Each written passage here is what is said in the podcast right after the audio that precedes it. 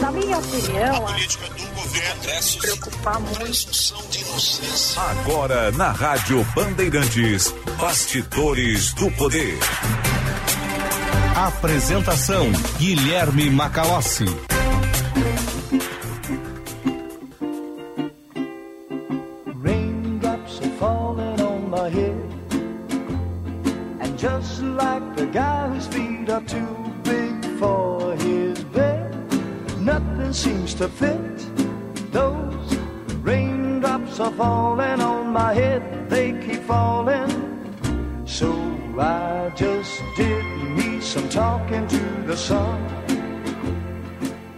Começamos o Bastidores do Poder de hoje homenageando o grande compositor Burt Bacharach, que faleceu.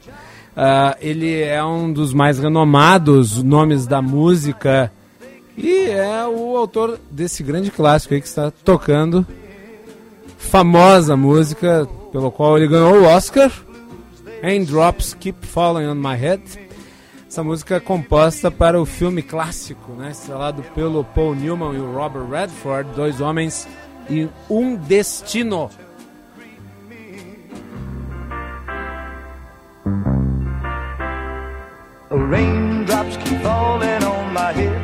É um grande clássico, né? O Kurt Baccarat, ele também eh, recebeu mais duas estatuetas. Ele ganhou três ao todo, né? Melhor trilha sonora e música original em 1982 por Arthur, o Milionário Sedutor, e trilha sonora por Dois Homens e um Destino. Então, tá aí. Essa aqui é a nossa homenagem póstuma. Eu sou Guilherme Macalossi e começamos aqui o Bastidores do Poder. Vamos até às 16 horas com análise, opinião, informação e serviço nas ondas da Rádio Bandeirantes. Estamos de volta depois de um período sabático aí, com um pouco mais de melanina. E eu agradeço ao Jean Costa pela substituição à altura. E eu quero parabenizar o Jean, porque nós não conversamos mais pessoalmente depois, pela sua espetacular série de matérias sobre a Boate Kiss. É, a tragédia que completou 10 anos. O Jean esteve lá em Santa Maria, é, participou aqui ao vivo, em loco, no Bastidores do Poder na data. Certamente é, uma cobertura que marca a carreira de qualquer profissional. E, Jean, parabéns pelo, pelo profissionalismo, pelo conteúdo e pela forma absolutamente é, emotiva, mas na medida certa, é, em que abordaste essa temática tão complicada, tão sensível de ser tratada e também parabenizá-lo aí pela condução do programa nesses últimos dias. Obrigado, Macalós. Sempre um prazer estar aqui substituindo o amigo. Agradeço também é, pelas palavras em relação a essa cobertura. Cobertura mais marcante da minha curta carreira até então, né? Extensa, humanizada e tratada como merece ser, né? E de certa forma também muito gratificante por ter um contato com pessoas que lutam ainda pela justiça em um caso que insiste em não ter o seu ponto final, né? Dentro de uma história aí que completa uma década. Então, extremamente importante essa cobertura e principalmente esse contato com as pessoas que ainda enfrentam o luto junto com a indignação quanto aos fatos no seu modo geral. Daí então. Temperatura em Porto Alegre, 29 graus e um décimo. A participação do público ouvinte pelo nosso chat no YouTube, youtube.com.br bandrs. Você pode deixar sua mensagem no chat ou pelo nosso WhatsApp, que é 98061 0949. 98061 0949. O Bastidores do Poder tem o patrocínio da Escola Superior dos Oficiais da Brigada Militar e do Corpo de Bombeiros Militar, realizando sonhos, construindo o futuro. E de Sinoscar, compromisso com você, juntos salvamos vidas. Agora são 14 horas e 7 minutos, a hora certa para o Hotel Express Rodoviária. Conforto e economia é no Hotel Express Rodoviária. Ligue 30 85 55 00.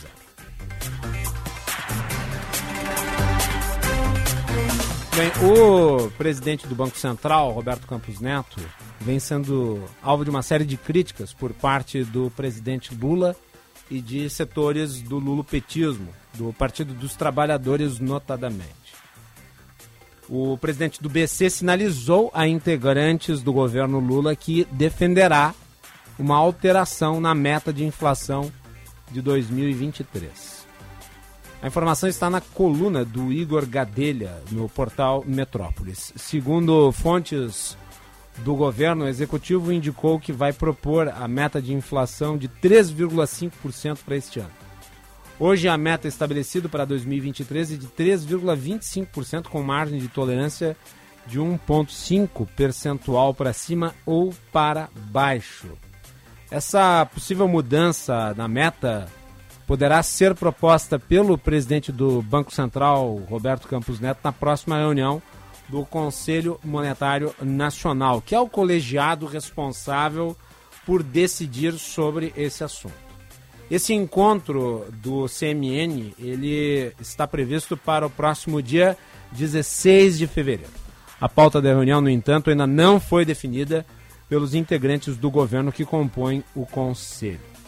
Além do presidente do Banco Central, o CMN é composto pelos ministros da Fazenda Fernando Haddad, do Planejamento Simone Tebet, que integram o chamado triunvirato. Os dois ministros ainda não sinalizaram que meta vão defender na reunião. Integrantes da equipe econômica ressaltam, porém, que a mudança da meta de 2023 para 3,5% só seria adequada e faria sentido se o percentual também fosse replicado para 2024. Hoje, a meta de inflação para o próximo ano é de 3%. E nós vamos conversar com o ex-diretor de Assuntos Internacionais do Banco Central, Alexandre Schwartzman, que está na linha aqui conosco no Bastidores do Poder. É um prazer recebê-lo, Schwartzman. Prazer estar aqui, obrigado. Uh, o senhor disse que não há espaço para queda nos juros uh, e o Banco Central tem sido alvo de uma série de ataques, de críticas, de um cerco político da parte do presidente da República, Lula. Agora uhum. tem essa informação de que seria possível, aqui o Roberto Campos Neto, alterar a meta de inflação. O senhor acha que isso denota que a pressão de Lula fez efeito? Uh, primeiro, né, não, não, é o Roberto quem pode mudar, porque essa é uma atribuição do Conselho Monetário Nacional. E, também, vou falar a verdade, a meta de inflação de 2023 não tem qualquer relevância na ordem geral da coisa, porque o próprio Banco Central, na comunicação dele, tem dito que o, neste exato momento ele está focando na inflação de 12 meses até setembro de 2024 uhum. e que a partir de março ele está olhando para a inflação de 2024. Estamos mexendo na meta de inflação de 2023, e, assim, além de ser uma mexida muito pequena, não tem assim, a menor relevância na, no conjunto do, do, problema que nós enfrentamos. Inclusive porque a gente vai estourar o, o teto da meta de 2023, isso é sabido. Sim, ficaremos pelo terceiro ano consecutivo com a meta não cumprida, no caso. Uhum. É, isso, na sua avaliação, o fato de nós termos aí três anos de meta não cumprida, enfraquece a posição do Banco Central? Ou essa meta não cumprida, ela é consequência de um contexto mais amplo?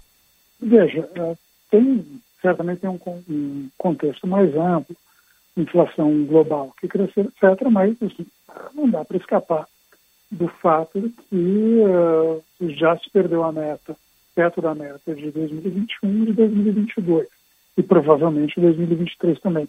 Mas o curioso nessa história é que o corolário de dizer o Banco Central perdeu a meta é que você tem que concluir que ele subiu pouco a taxa de juros. Uhum. Né? Enquanto a crítica é que a taxa de juros está muito alta. Então, o pessoal que está usando esta crítica uh, ao mesmo tempo que usa a crítica da taxa de juros tem que escolher uma. Ou o Banco Central perde, tem que ser criticado que perdeu a meta, então teria que subir, ter subido mais o juro, ou eles têm que criticar que subiu o juro. Não dá para ter as duas coisas. Obviamente, não estou esperando o um mínimo de coerência do pessoal que está promovendo esse ataque consertado ao, ao presidente do, Banco Central.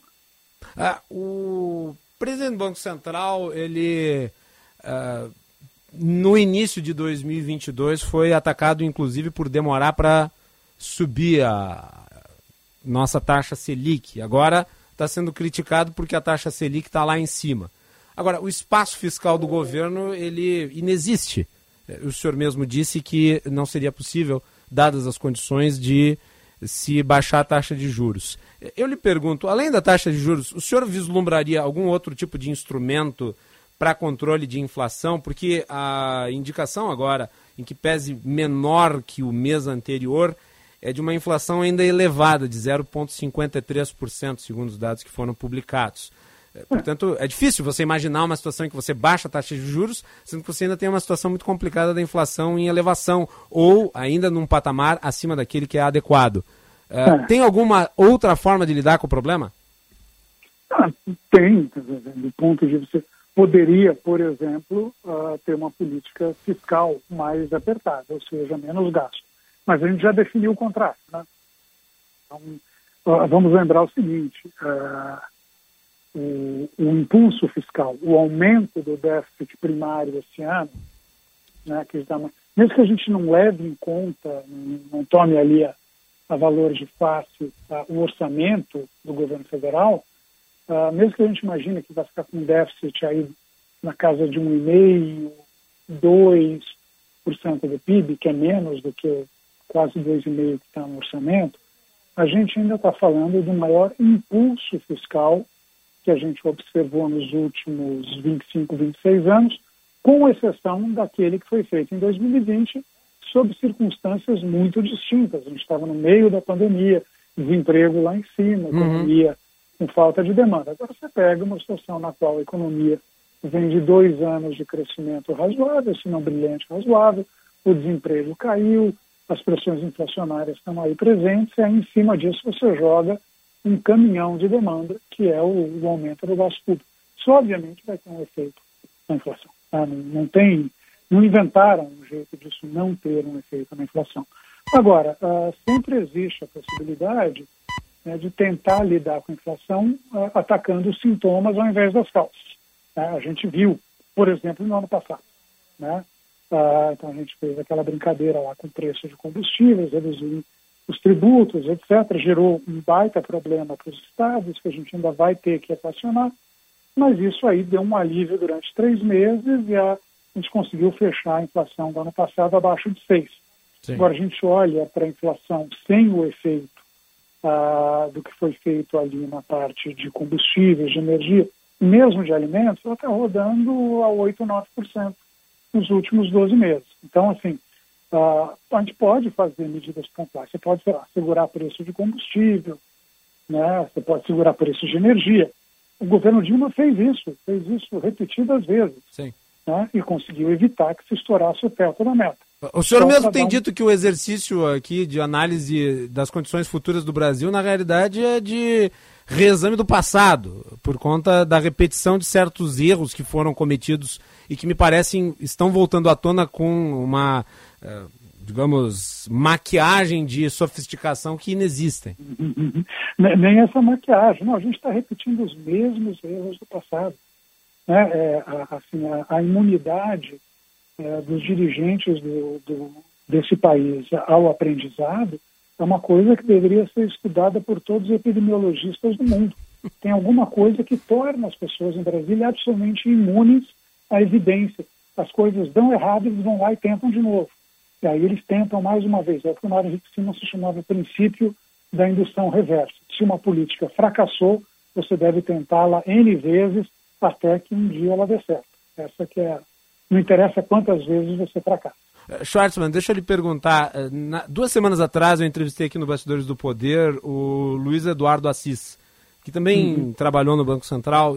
O Assis mencionou aqui no programa que eh, se poderia trabalhar nível menor de indexação da economia brasileira. Como é que se trabalharia isso na sua avaliação? Olha, uh, como, uh, só, acho que só tem um jeito, é entregar a inflação persistentemente na meta. Se você entrega a inflação sempre próxima à meta, uhum. cada vez menos as pessoas vão olhar para o passado na hora de formar preço. Elas vão olhar mais para o futuro. Futuro que elas imaginam o Banco Central é capaz de entregar a inflação na meta. Agora, na canetada, é uma coisa mais difícil, porque você tem contratos, etc.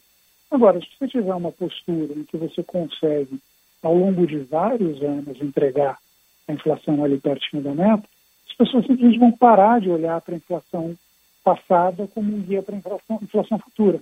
Elas vão passar a olhar para a meta como guia para a inflação futura, porque elas sabem que o Banco Central trabalha para entregar a inflação perto da meta. Fora disso, eu não vejo nenhuma maneira de resolver o problema de indexação, que também, diga-se de passagem, é muito menor hoje do que no passado. Sim. O, o, presidente Lula participou essa semana da posse do Aloysio Mercadante como presidente do BNDES. Uhum. E ele lembrou na posse do Aloysio Mercadante as taxas de juros praticadas no início do seu governo. Uhum. É, e falou sobre as cobranças que recebia, a época do vice-presidente José Alencar. E, e daí eu, eu lhe pergunto, o senhor de alguma maneira testemunhou isso, já que a época o senhor participava da diretoria do Banco Central entre eu, 2013... Eu entrei um pouco mais tarde, mas 2000... sim, eu sei dos relatos. Isso. É, qual que foi a... Porque naquela época, me parece, havia uma percepção ou uma conduta de Lula muito diferente da que ele tem hoje. Ele preservou, de alguma maneira, o trabalho do Henrique Meirelles, à época presidente do Banco hum. Central. Hum. E hoje ele parece fazer as vezes do José Alencar. O que, que mudou de lá para cá na sua avaliação? Ah, o Lula é um, é um, é um, político, político oportunista. Ele está sempre maximizando no curto prazo. Né? Ah, oportunista não no sentido de desonesto nem nada. Né? Oportunista no sentido do cara que vê oportunidade. E né, ele maximiza em cima disso. Ele joga dama, ele não joga xadrez. Então ele consegue pensar um, dois lances à frente, não vários lances à frente. Então o que ele está vendo é o seguinte, vai dar uma dificuldade de crescimento esse ano Uhum. Isso vai ser colocado na conta dele está tentando jogar a culpa em outra pessoa. né, o que é um instinto humano, uh, por mais lamentável que seja, ele é bastante difundido. Então, me parece que um pouco é isso, um pouco. É o seguinte, uh, lá atrás, né, não era tanto Lula. Quem segurava a onda, de fato, era o Palocci. Era um ministro que tinha intimidade e estatura para chegar no, no Lula e falar isso aqui não vai, não, não pode ser, né? Contra todos os instintos do Lula. Ele ouviu o Palocci. Ele ouviu o Palocci até o dia que ele parou de ouvir, aí começamos a ter problemas, né? Ah, naquele episódio lá da Dilma, do gasto é vida, ali ele parou de ouvir o Palocci, e aí o país entrou num rumo que nos levou à situação que a gente está hoje.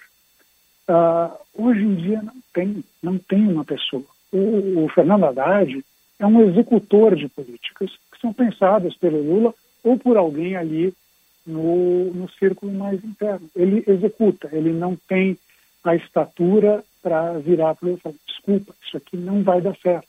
Aliás, aparentemente ele tem falado, esse negócio do Banco Central não é uma boa medida. E o Lula tem ignorado ele solenemente. Porque, de novo, não é um cara quem o Lula ouve, é um cara em quem o Lula manda. E isso é bem diferente. Então, o problema não é o Lula. O Lula é sempre quem foi. O problema é que está faltando o Palocci. É, com relação a uma âncora fiscal, que me parece seria um meio de se né, buscar ali, no médio e longo prazo, a, a curva descendente dos juros, é, não lhe parece que há uma enorme bateção de cabeça para encontrar uma fórmula que exclua corte de gastos? Porque me parece que haverá uma dificuldade neste governo de que gastos sejam cortados. É claro que ninguém é contra gasto social, por óbvio.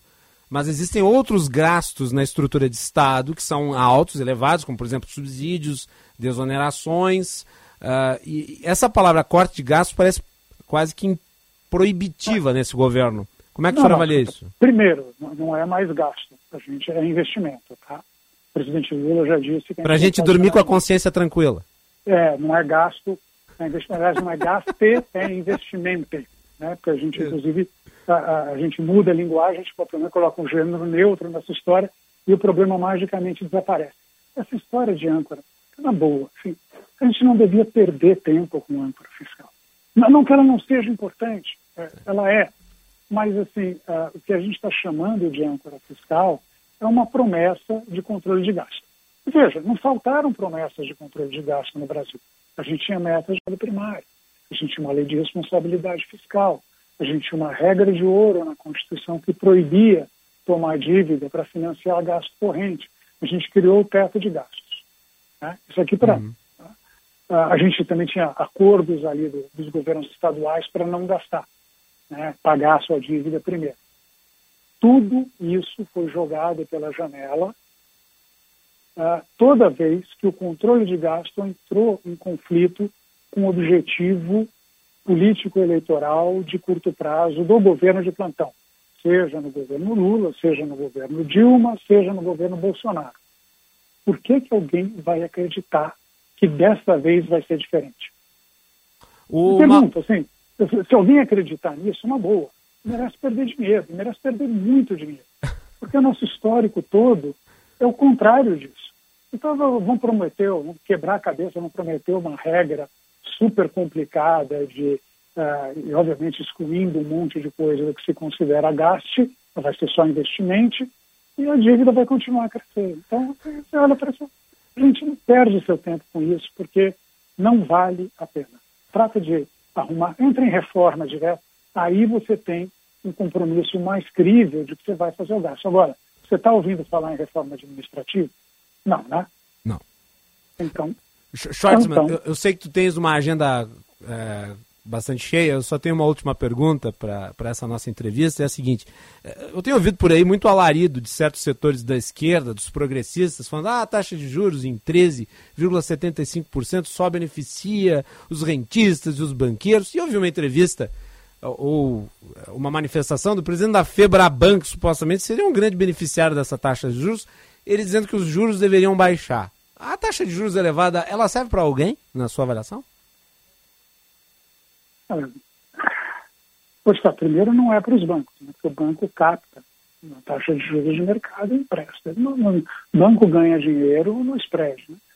Ah, obviamente, quem é detentor de título público vai ficar feliz. Né? Uhum. Ah, agora, ah, se você baixar, a gente já tentou baixar a taxa de juros na mar. A gente fez, aliás, novo, faz parte da nossa, mais uma das experiências que a gente está entrando e deu certo. O governo Dilma fez isso. O Alexandre Pombini, né, ah, apesar de ser gaúcho, ele foi lá e se curvou aos, às vontades da mandatária de plantão. E o Pombini baixou o juro, a inflação foi embora. Né? E lá na frente, quando a inflação, você teve que o Banco Central correr atrás e subir muito mais o juro do que teria sido necessário se ele, não, se ele tivesse agido de maneira responsável no primeiro momento, sem ser subserviente ao Poder Executivo. Então, assim, ah, você pode baixar o juro, o Banco Central pode tomar a decisão que quiser, mas vai ter consequências do ponto de vista de inflação. E a gente viu, a gente viu isso acontecer com o Toninho, acontecer com o próprio Roberto. O Roberto baixou o juro, tinha justificativa melhor para isso, né? A Uhum. economia, com pandemia, a gente levou a Selic para 2%, veio a inflação e lambeu. Ah, não, mas foram as cadeias, foram ah, combustíveis. Esquece. Olha assim, faço uma métrica muito simples. Pega assim, no IPCA, tudo que está subindo que não é nem alimento, portanto, problema de commodity, que não é energia, né, nem combustível. Se a gente fizer sair o dado hoje, a gente está com uma inflação de 9% nos últimos 12 meses de tudo que não é alimento, energia e combustível. Uma inflação, mais de 60% dos itens do IPCA estão subindo em média a cada mês.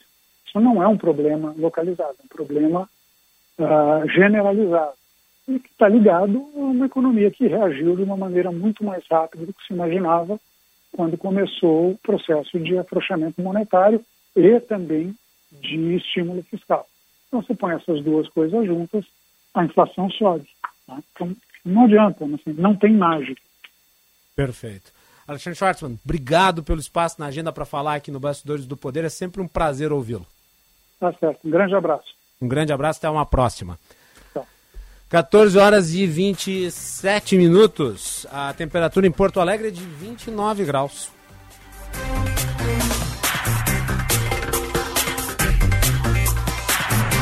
Jean Costa, vamos tratar sobre o índice de inflação. O Alexandre Schwartzman mencionou aqui a alta da inflação nesse mês de janeiro. Vamos começar por aí.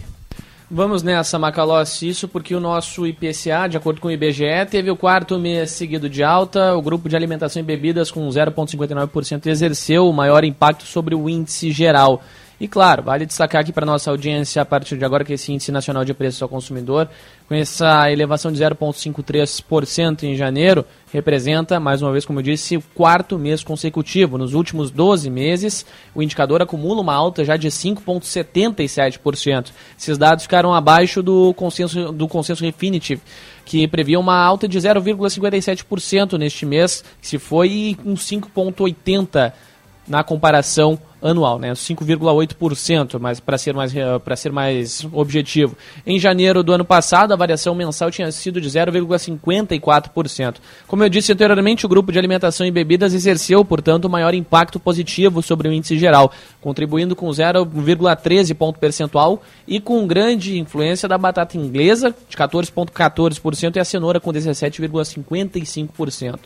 O grupo dos transportes, Macalossi, com 0,55% de alta, exerceu o segundo maior impacto positivo sobre o índice geral, contribuindo com 0,11 pontos percentuais em janeiro. Maior pressão dos combustíveis, que registraram alta de 0,68%. Destaques, portanto, foram a gasolina, o emplacamento e a licença, que incorporou pela primeira vez a fração referente ao IPVA de 2023, além do automóvel novo, com um aumento de 0,83%. Cabe ressaltar, no entanto, que houve uma desaceleração no grupo da saúde e cuidados pessoais de 1,6% em dezembro para 0,16% em janeiro. Inclusive, é, é, de se destacar que o item que mais impactou nesse resultado foi o de higiene pessoal, com recuo de 1,26%. O resultado foi explicado justamente pela queda nos preços de perfumes e artigos de maquiagem devido a descontos. Dos nove grupos de produtos e serviços pesquisados pelo IBGE, apenas vestuário apresentou uma variação negativa, de menos 0,27% e que o recuo em janeiro se deve ao fato de várias lojas terem aplicado desconto sobre os preços que foram praticados em dezembro para o Natal, obviamente. O fator que mais influenciou no resultado foi uma queda de 1,37% no item de roupas femininas. O índice nacional de preços ao consumidor teve uma alta de 0,46% no último mês, abaixo do registrado em dezembro que foi de 0,69%. O INPC acumula uma alta de 5,71% nos últimos 12 meses, abaixo dos 5,93% observados nos 12 meses imediatamente anteriores. Em janeiro do ano passado, a taxa foi de 0,67%, Macalossi. Aí então, e o ministro Alexandre Padilha, que é das relações institucionais, comentou é, o tiroteio do presidente Lula e dos seus aliados mais próximos contra o presidente do Banco Central. Né? Ele negou a existência de, abre aspas, qualquer discussão dentro do governo de mudança na atual lei do Banco Central, fecha aspas. Assim como qualquer pressão sobre o mandato do atual presidente, o Roberto Campos Neto. Vamos ouvir um trechinho aqui da fala do Alexandre Padilha. Sempre terá uma com o Banco Central e qualquer outra agência. O Frente Lula está trazendo para o debate do país é o debate sobre juros, que é um debate não só que o presidente Lula traz, mas que os empresários também trazem. Eu acredito que todo mundo quer, inclusive é, diretores do Banco Centrais, todos querem juros mais baixos no país, para que possamos contribuir cada vez mais para que os empresários possam tomar crédito e gerar mais emprego acelerando o crescimento do país, gerando cada vez mais emprego e cumprindo, inclusive, os objetivos que estão na própria lei do Banco Central. Então, obviamente, tem uma relação a mais harmônica possível, institucional, seja do Banco Central ou qualquer outro, outra agente, que o presidente traz para o debate é a necessidade de reduzirmos o juros do país. Não só o presidente Lula, como o ministro Haddad tem falado sobre isso de forma permanente, que acredita pelas condições macroeconômicas do país, pela realidade do país, em comparação com o cenário internacional, nós temos tudo para ter juros mais baixos para facilitar o crédito para os empresários e empresários do país. Podemos esperar a temperatura baixar então daqui para frente? Acho que a temperatura está alta lá fora, tá certo? Quente aqui ah, Brasília está quente, tá certo? Acho que é, a temperatura está quente, o resto é um debate. Né? Não tem, tem aquecimento nenhum, não tem fervura nenhuma, não tem fritura nenhuma. Tem é um debate, né, um grande esforço, um debate que tem que ser público no país. debate, o próprio Congresso Nacional pode fazer esse debate, a cidade fazer esse debate, de o que fazer para que a gente possa criar um ambiente no país cada vez mais. Aí o Alexandre Padilha tentando né, diminuir a temperatura, mas é inegável. Não se trata aqui de é, um conjunto de discussões de modo elevado, discussão sobre taxa de juros de forma técnica, com críticas é, e ponderações a favor até do que vem sendo praticado pelo Banco Central. Isso se dá de outra forma. É só ler, por exemplo, o artigo publicado pelo Pércio Arida no Brasil Journal. né? O Pércio Arida faz ali uma análise defendendo a diminuição da taxa de juros. Mas isso é uma coisa. Outra coisa é o que o Lula fez num evento público atacando o Banco Central, dizendo que a taxa de juros é vergonhosa. E os seus aliados, né, os Lulominions, é, inclusive atribuindo ao Banco Central a intenção deliberada de jogar o Brasil num processo recessivo. É, O Banco Central age em resposta a um problema econômico. Que é verdade, não foi criado por este governo. Mas que precisa ser resolvido, equalizado por ele. E as soluções até aqui, pelo menos aquilo que foi desenhado, é absolutamente insuficiente. Aquele pacote lançado no início do mês de janeiro pelo Fernando Haddad, ele peca pelo excesso de otimismo, é um pacote alegre. Ah, nós vamos elevar as nossas receitas. Vamos supor ali que vai ter um- uma subida nos valores arrecadados pelo governo das mais diversas formas. E daí com isso nós vamos cobrir o valor da PEC de transição. Tá bem, vamos supor então que de fato se alcance o número. E nem o Fernando Haddad admite que os números que eles apresentaram de fato serão alcançados. Mas vamos supor que alcancem. Isso não é estrutural. É preciso de algo né, que dê uma segurança maior para que hajam condições efetivas para que os juros caiam. E outra, ao contrário do que certos setores da esquerda ficam a bravatar por aí, diminuir juros não é uma decisão política. É uma decisão condicionada a um contexto.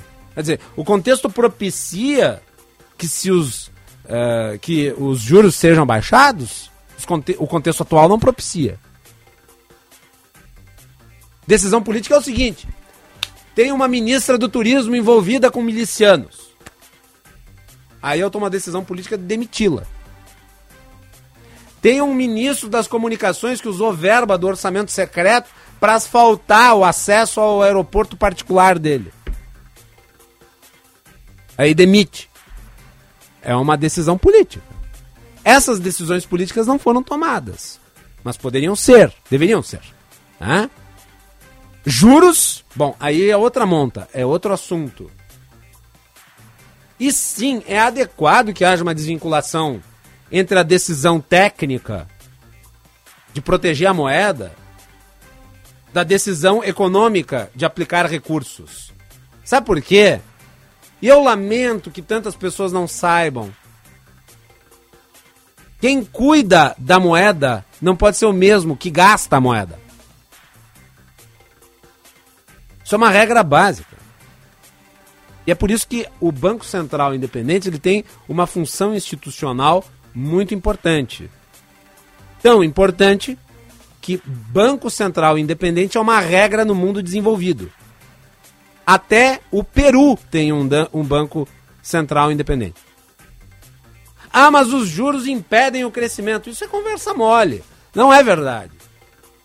Até porque o Brasil, com histórico de taxas de juros elevadas, a média da época do Lula era de 10% do primeiro mandato. O Brasil chegou a crescer 6, 7%. E aí?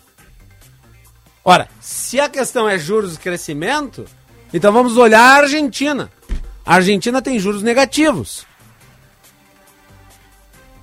Qual que é a capacidade da economia argentina de ser bem avaliada de forma a prover resultados robustos em termos internacionais? Nós todos sabemos quais são as condições da Argentina. E claro, eu até escrevi um artigo para a Gazeta do Povo em que eu destaco ali a natureza política disso que está sendo feito. Não, o Lula é suficientemente inteligente, né? é um animal político, na concepção mais clássica do termo. Fareja muito bem o ambiente, ele sabe que não existe a menor condição hoje de se alterar a legislação que aprovou a independência do Banco Central, uma legislação recente de 2021. Foi aprovada com ampla maioria, inclusive por bancadas e partidos que fazem parte da base de apoio dele dentro do Congresso Nacional. Vejam o que disse o Gilberto Kassab essa semana. Apontou ali para desnecessária linha de ataques que foram adotadas pelo governo em relação ao Banco Central. Então, você tem uma parte da base do governo que é contra mexer na regra da independência do Banco Central. Então, ciente de que não pode alterar a lei, o que faz o presidente Lula? Ele faz um cerco político. Como diz o Sérgio Stock, ele faz o constrangimento. Ele faz o constrangimento da autoridade monetária. E através da política ele tenta pressionar a autoridade monetária para que os juros sejam baixados, né, o índice de inflação seja de alguma maneira revisto né, por uma meta que esteja de acordo com aquilo que o governo espera. E daí, em termos políticos, o que o Lula faz, e foi esse o termo que eu utilizei, é transformar o Roberto Campos Neto numa pichorra. Vocês sabem o que é uma pichorra? Lembra aquele episódio da pichorra do Chaves? Pichorra é um objeto que é muito comum, é uma tradição ibérica, muito comum, no México. Em que os aniversariantes né, pegam um porretinho, um pedaço de pau nas festas de aniversário e catam né, a pichorra, que é um balão, uma coisa do tipo, é, em que você tem é, doces, presentinhos, eles ficam ali dentro. E daí você bota uma venda e sai com um pedaço de pau, tentando acertar a pichorra. E aí você dá uma paulada na pichorra, estoura a pichorra e sai. Né? Os presentinhos, os docinhos. Aqui o Lula tá fazendo o seguinte: ele tá pegando um pedaço de pau e ele tá dando na pichorra, que é o Roberto Campos Neto, até que ela exploda. Né? E caiam índices de juros que ele acha que sejam os razoáveis. Mas o reflexo disso, bater na pichorra, que é o Roberto Campos Neto, tem a consequência de fazer os juros futuros subirem, porque isso gera imprevisibilidade. Então, quanto mais você bate na pichorra, esperando que os juros caiam, mais os juros sobem no futuro.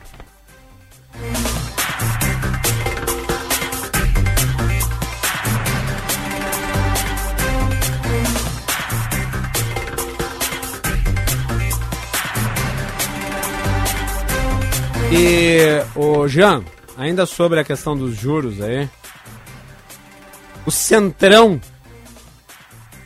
e a ala da base aliada estão contestando, eu mencionei isso, e o discurso do Lula em relação ao Banco Central. Dá a nota aí para nós. Vamos lá, Macalossi, porque líderes partidários afirmaram que não há intenção nas bancadas que representam a maioria do Congresso de recuar em pautas econômicas já aprovadas em governos anteriores. Eles também manifestaram receio de que o terceiro mandato do presidente Luiz Inácio Lula da Silva seja mais interventor e radical do que os dois primeiros, num cenário em que o Congresso recém-impossado tem sinalizado uma visão mais liberal na economia. Apesar da investida de Lula contra o Banco Central e a privatização da Eletrobras, o Centrão e dirigentes de partidos aliados do governo rejeitam a ideia de rever essas medidas, encampadas inclusive na gestão de Jair Bolsonaro. As declarações recentes de Lula na área econômica irritaram a cúpula da Câmara, que, de acordo com interlocutores do presidente da casa, Arthur Lira, foi manifestado um incômodo especificamente com as críticas à privatização da já citada Eletrobras. A ofensiva do petista contra a autonomia do Banco Central e o mandato do presidente da autarquia, Roberto Campos Neto, também não tem tido um respaldo de senadores, nem do presidente da casa, Rodrigo Pacheco. Nos bastidores, integrantes de partidos da base de Lula, que participaram inclusive do café da manhã com o presidente na última quarta-feira, dizem que o petista precisa moderar o discurso para evitar desgaste com o Congresso e com o mercado financeiro. Essa é a posição da ala mais moderada entre os aliados do petista. Por outro lado, líderes das alas mais ligadas à esquerda querem que Campos Neto vá ao Congresso para prestar explicações. No entanto, mesmo entre senadores aliados de Lula, a visão é de que a chance disso acontecer é remota, até porque boa parte deles depende da autonomia do Banco Central. Inclusive, o presidente do Solidariedade, Paulinho da Força, disse que Campos Neto tem que ser enquadrado e que vários integrantes da base prestaram apoio ao movimento do presidente de enfrentar essa política econômica do Banco Central. Segundo integrantes de progressistas, republicanos, União Brasil, MDB e PSD, há o temor de que as declarações sejam um indício de que Lula 3 será menos pragmático, semelhante, no entanto, ao governo da ex-presidente Dilma Rousseff. Nas manifestações, Hugo Mota, líder dos republicanos, disse não acreditar que a Câmara aprove um projeto contra a autonomia central ou então um convite para uma ida de Campos Neto à casa para falar sobre o tema. Aliados do presidente Lula na Câmara, por sua vez, se mobilizam para viabilizar este convite. Isso que foi tema abordado durante a reunião com líderes da base aliada e vice-líderes do governo na Câmara na noite da última quarta-feira. Quem também se manifestou sobre o tema foi Guilherme Boulos, deputado, líder do pessoal na Câmara, que afirmou que está coletando assinaturas para um requerimento de urgência para o convite que possa ser votado no plenário já na próxima terça-feira. Segundo ele, alguns líderes ficaram de consultar as suas bancadas. Agora, ainda nesses lados, o líder do PT na Câmara, Zeca Dirceu, disse que assinou um documento e que para ele terá que explicar o inexplicável. Eles tomaram muitas medidas nos anos anteriores, aqui agora eu cito as aspas, que levaram o país à fome, à miséria, ao desemprego, a salários achatados, à inflação descontrolada e a juros nas alturas. Isso foi a manifestação, portanto, do líder petista na Câmara, Zeca Dirceu e que não seria responsabilidade só do ex-presidente Jair Bolsonaro ou do ex-ministro Paulo Guedes, que o Banco Central tem um papel muito relevante. O líder do governo na Câmara, o deputado José Guimarães, também do PT, disse que irá assinar o requerimento, mas afirmou que trata-se de uma situação trivial, que não deve gerar estresse. No caso específico dos ataques de Lula ao presidente do Banco Central, integrantes do Centrão veem duas hipóteses para as reiteradas críticas do petista.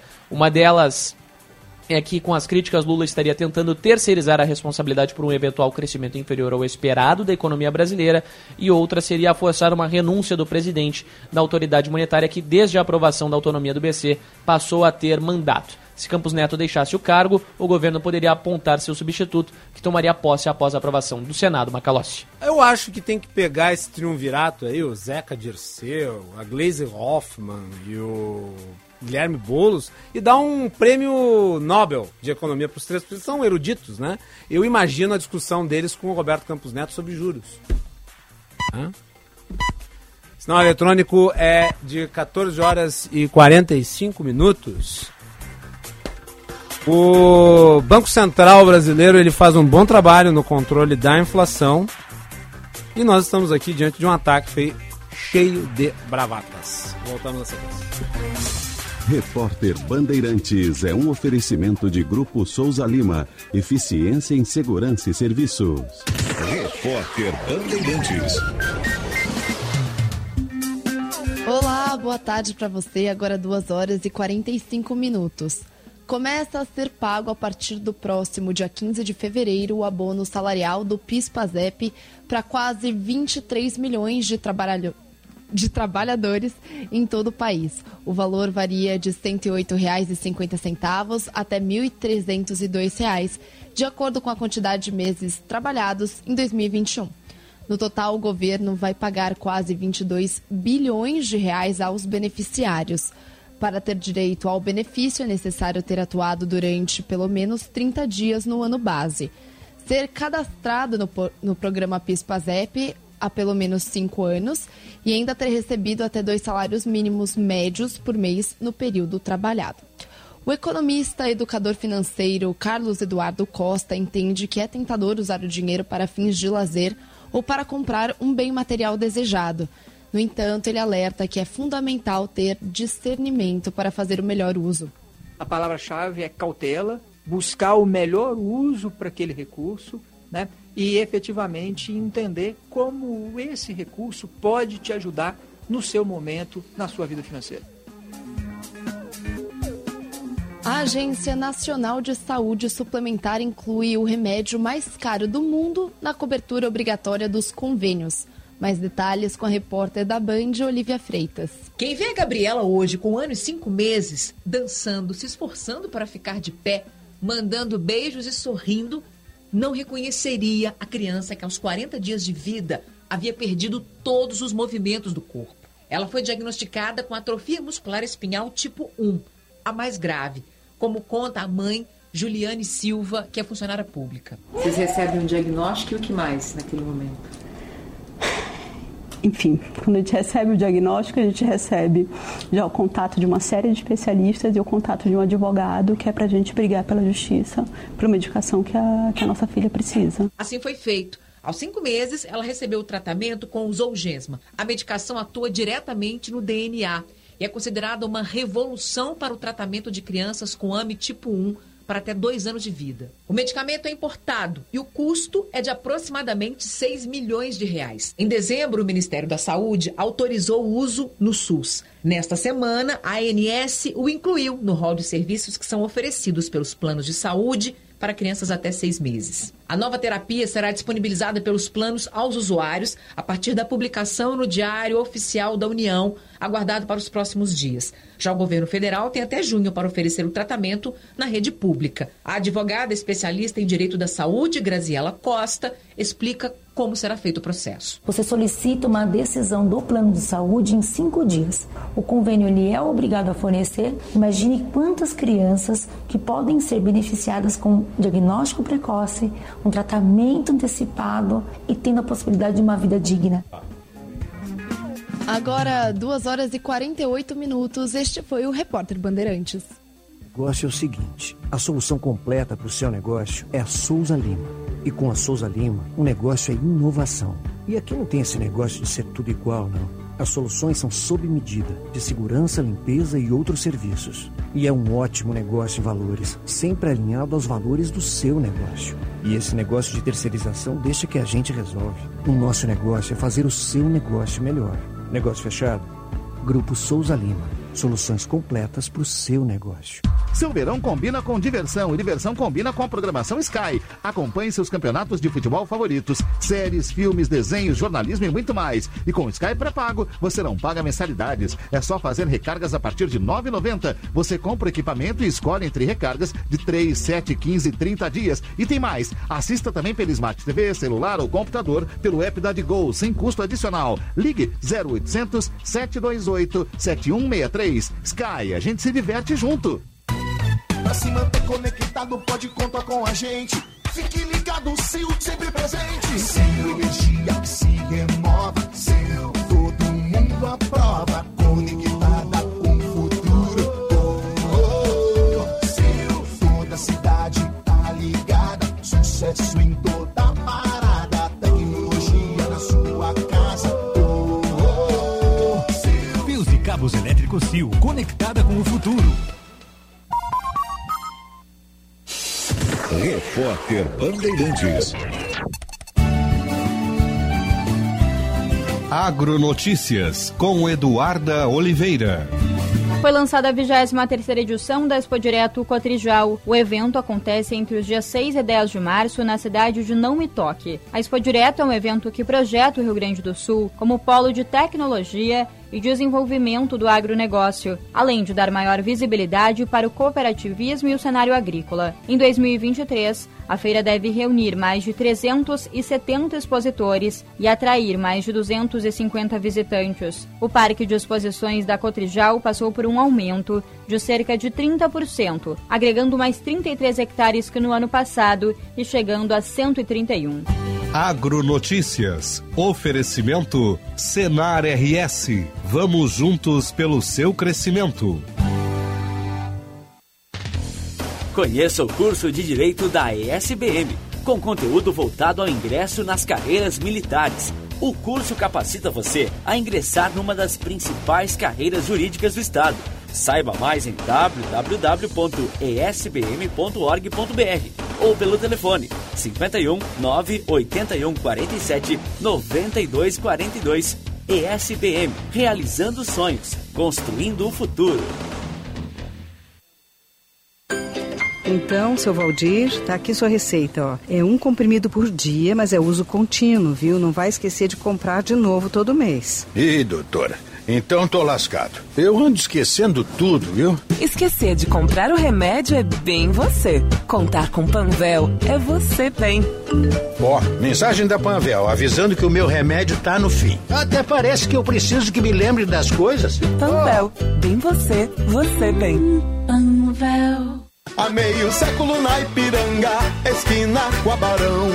Rispoli Veículos já é tradição. Carta de crédito, compra, venda, troco na troca, consignação. Plataforma de negócio sempre à sua disposição. 50 anos de trabalho e vivências e dedicação sempre maior. Rispoli Veículos, cada vez melhor. Rispoli Veículos, cada vez melhor.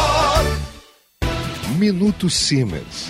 O Sindicato Médico do Rio Grande do Sul é a entidade que defende o médico, as condições de trabalho, a valorização do profissional e a saúde.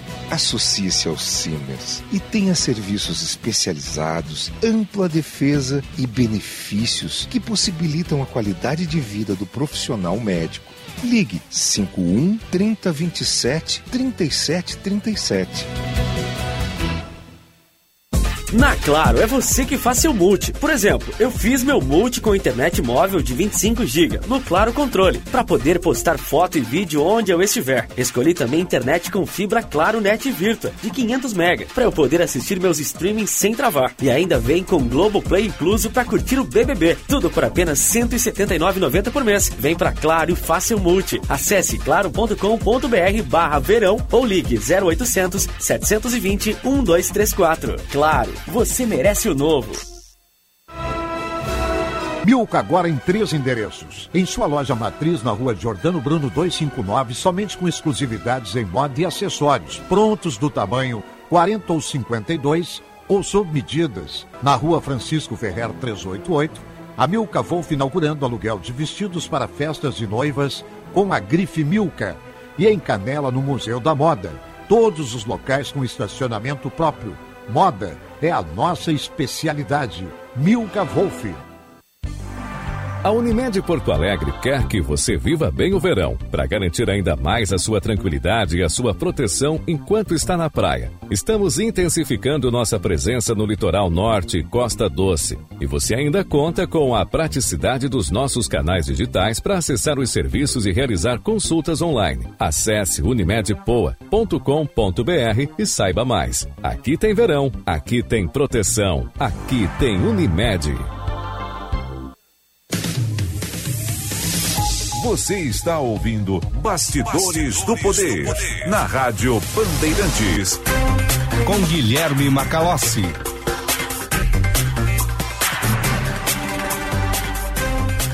Quatorze horas e 55 minutos. Esse é o Bastidores do Poder, a temperatura em Porto Alegre é de 29 graus e 6 décimos.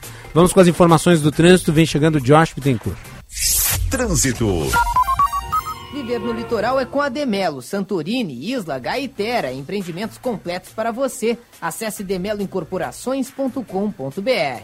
Muito boa tarde, Macalossi. Muito boa tarde. No Bastidores do Poder.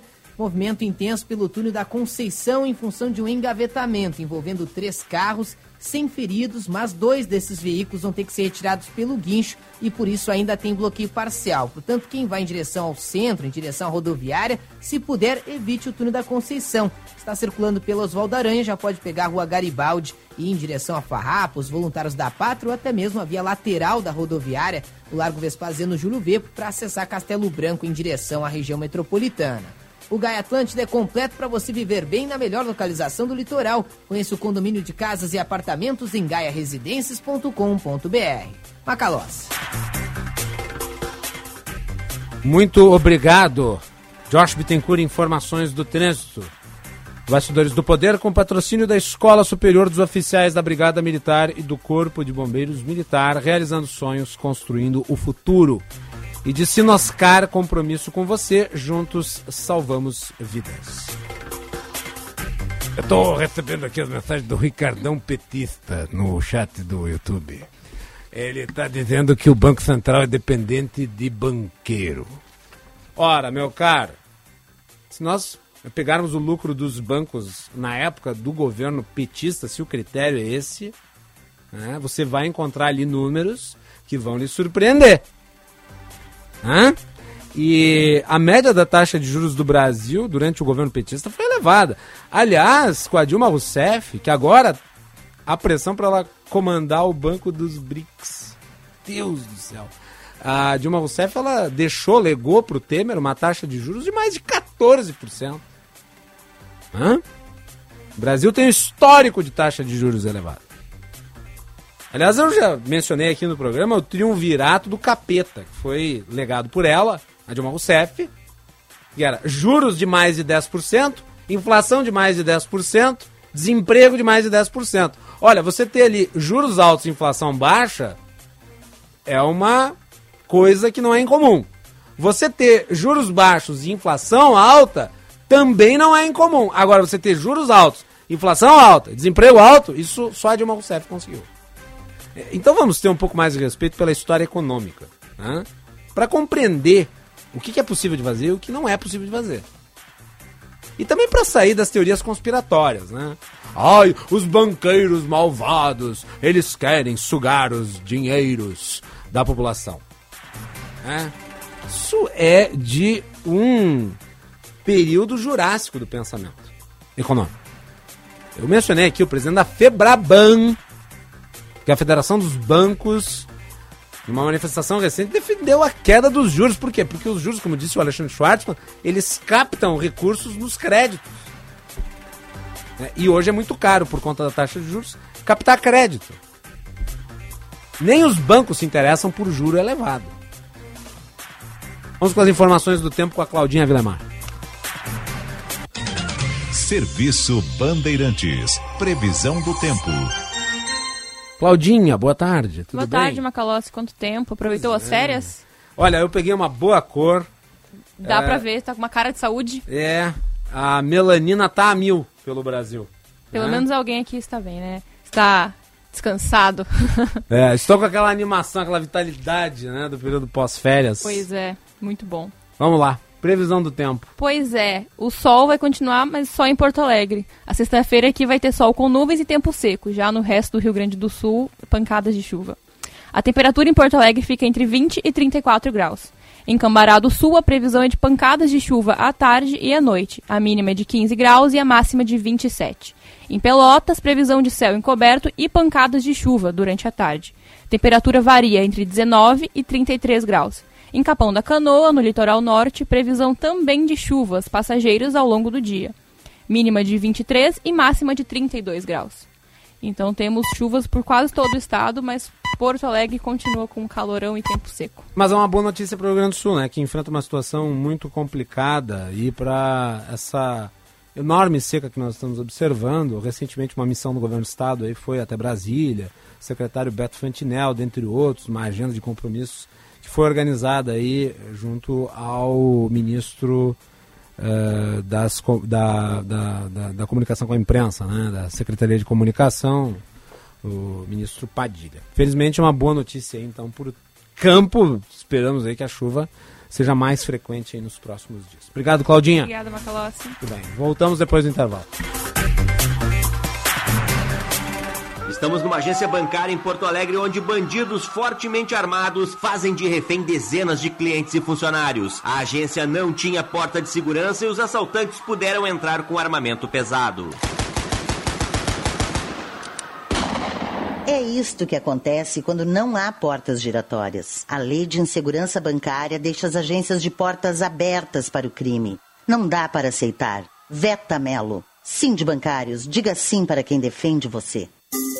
Diariamente, mais de 100 mil trabalhadores e estudantes usam o trem para circular na Grande Porto Alegre. E a categoria metroviária presta um serviço de qualidade à população gaúcha. Mas a Transurb está na mira da privatização. Mais acidentes? Tarifa mais cara? Demissão em massa? Não, privatização não é a solução. Porque mesmo com a venda, os investimentos estatais seguem e o lucro vai para o bolso do empresário. Então, por que privatizar? O que eu quero é mais investimentos para um sistema de transporte de qualidade. Eu defendo a Transurb pública. Sindimetrô RS.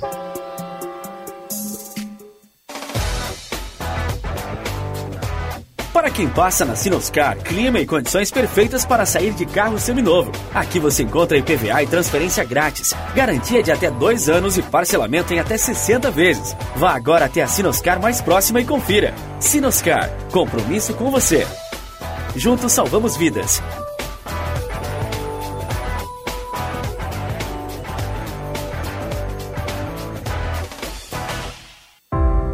Quem trabalha no agronegócio é sempre um otimista. Sabe como encarar os desafios porque pensa sempre positivo. A Estara está ao lado desse agricultor que busca resultados positivos, que sabe que a tecnologia faz toda a diferença para produzir mais e com sustentabilidade, que acredita na força da parceria, que faz o Brasil ser mais positivo. Positivo é fazer com a Estara. Viva bem o verão com a Unimed Porto Alegre. Aproveite para deixar você, sua família ou empresa tranquilos e protegidos. Conte com a excelência dos nossos médicos e 370 pontos de atendimento. Contrate hoje mesmo um plano de saúde a partir de R$ 45,50 mensais. Para saber mais, acesse unimedpoa.com.br ou ligue 5133 165000. Aqui tem verão, aqui tem cuidado, aqui tem Unimed.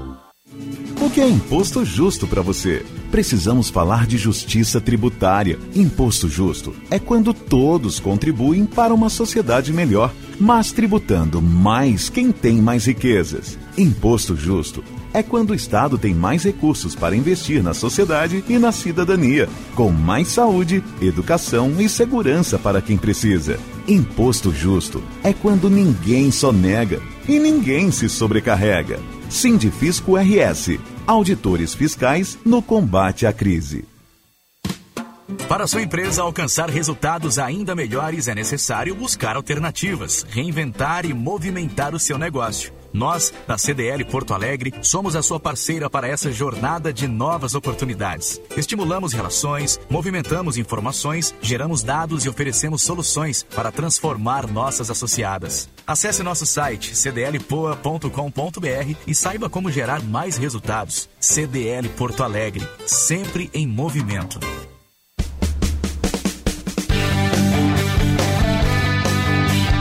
Subindo a serra para fechar mais uma rodada do Gauchão. A missão do tricolor é manter o 100% de aproveitamento. Olha a bola na boca do gol, cabeçada, gol! Gol! Soares! Juventude Grêmio, direto de Caxias do Sul, com narração de Marcos Couto. Do Grêmio, Luizito Soares! A bola vai rolar nesta quinta-feira, sete e meia da noite. E o futebol da Bandeirantes começa mais cedo. Às seis horas, tem jogo aberto com Diogo Rossi. Jornada Esportiva. Parceria. Talco Pó Pelotense. Banrisul.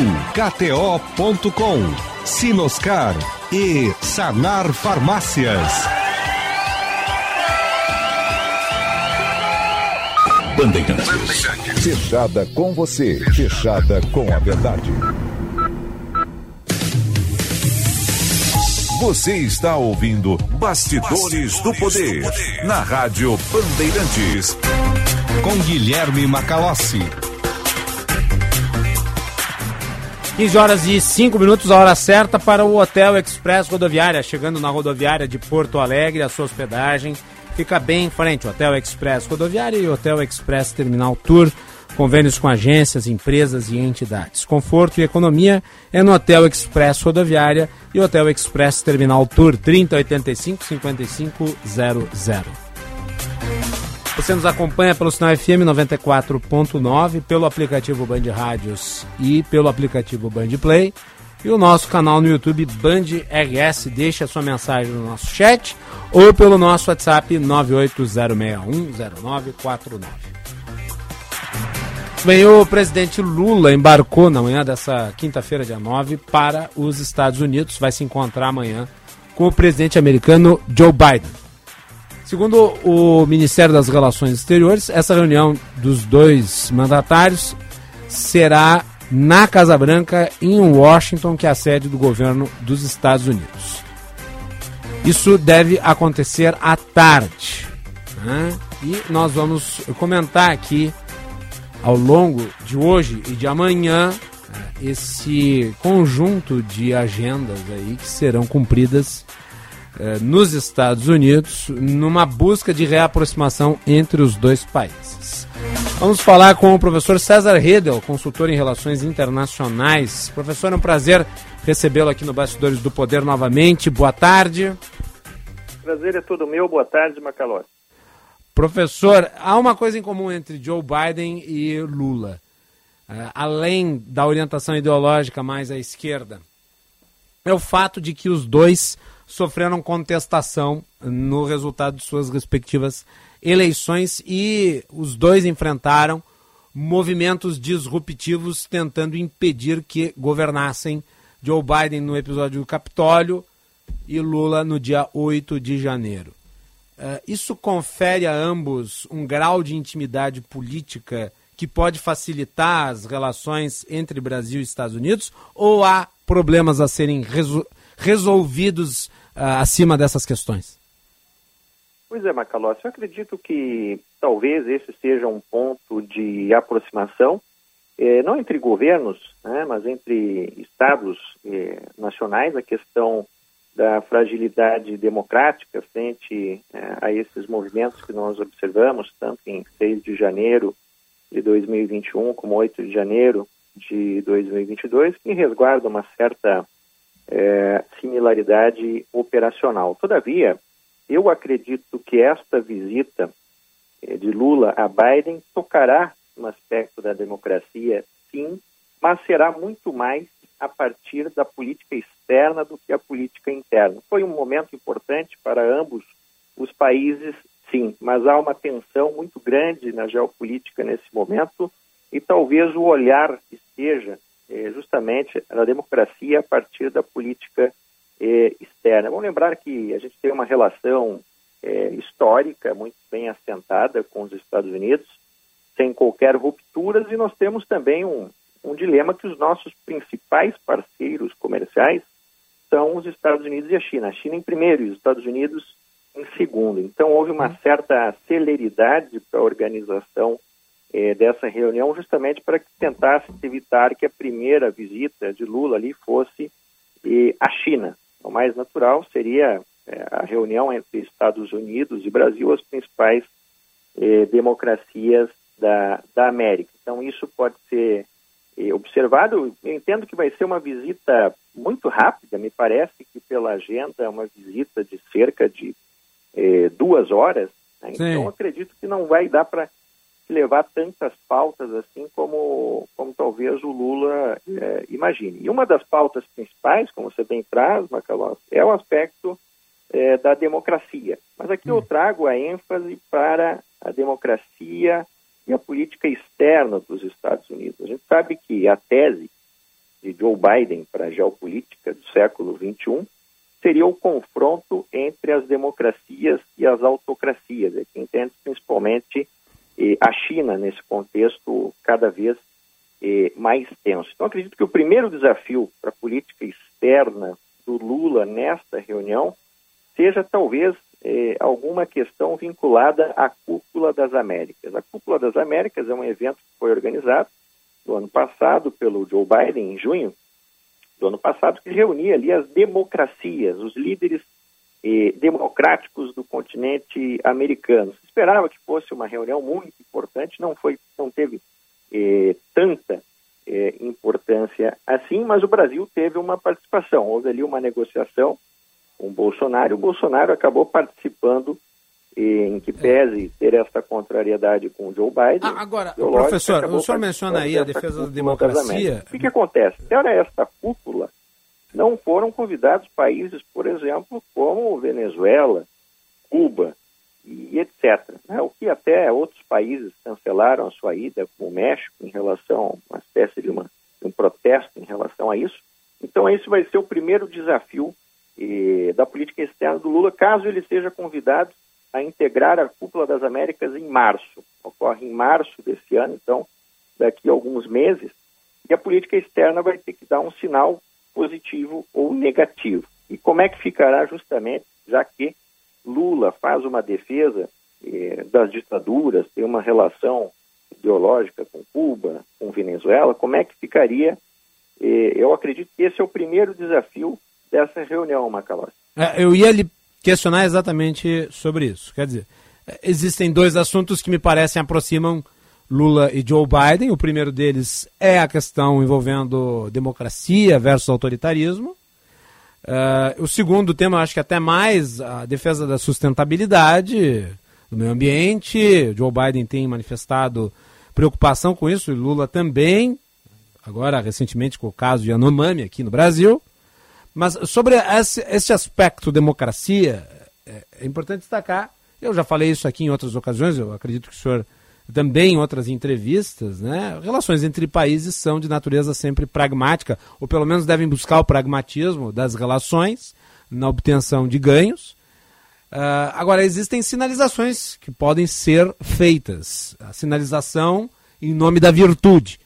É claro que numa relação com a China, que também é um, uma ditadura, uh, o Brasil não vai tentar mudar o regime, nem vai fazer nada para que aconteça ali algo que modifique estruturalmente a organização do poder, que hoje é controlado pelo Partido Comunista. A China é uma superpotência, a China tem relações comerciais muito fortes com o Brasil, maior parceiro comercial. Então, cada um no seu quadrado e cada um com a sua devida esfera de influência. Agora, inequivocadamente, na América do Sul, o Brasil pode pressionar né, os países vizinhos, os países próximos, para que eles né, sigam o rumo da liberdade política.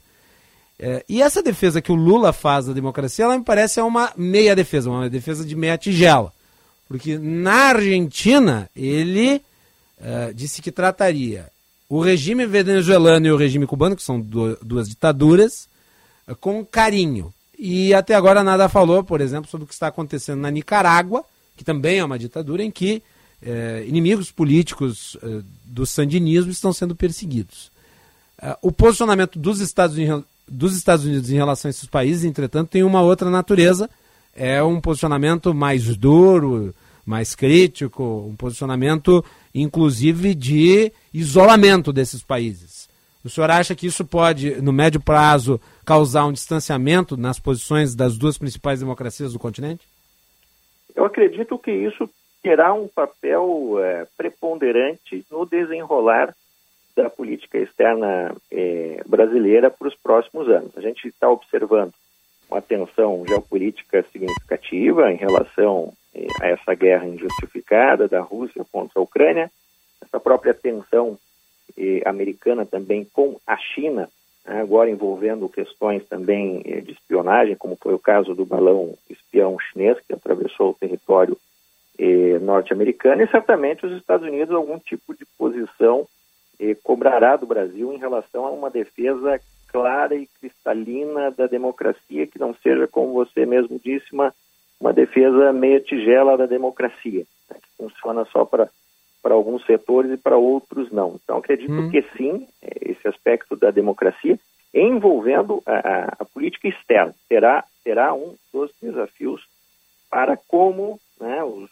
é, os burocratas, digamos assim, da política externa de Lula e os próprios assessores mais ideológicos, como o Celso Amorim, é, lidarão com esse, com esse contorno. A cúpula das Américas está tá se aproximando, certamente vai ser feito é, esse convite para a participação do Lula, certamente haveria algum tipo de protesto, por exemplo, por parte de Cuba, de Venezuela e de outras ditaduras que provavelmente não serão convidadas para a cúpula das Américas. Então, eh, a arrancada da, da relação com os Estados Unidos a partir do Brasil, em que pese, poderia se aventar o seguinte: olha, há uma similaridade entre Lula e Biden, ela não talvez não vai ser o suficiente para manter uma relação completamente firme, porque essas questões mais pragmáticas surgirão. Claro que o Brasil deve ter uma postura pragmática também.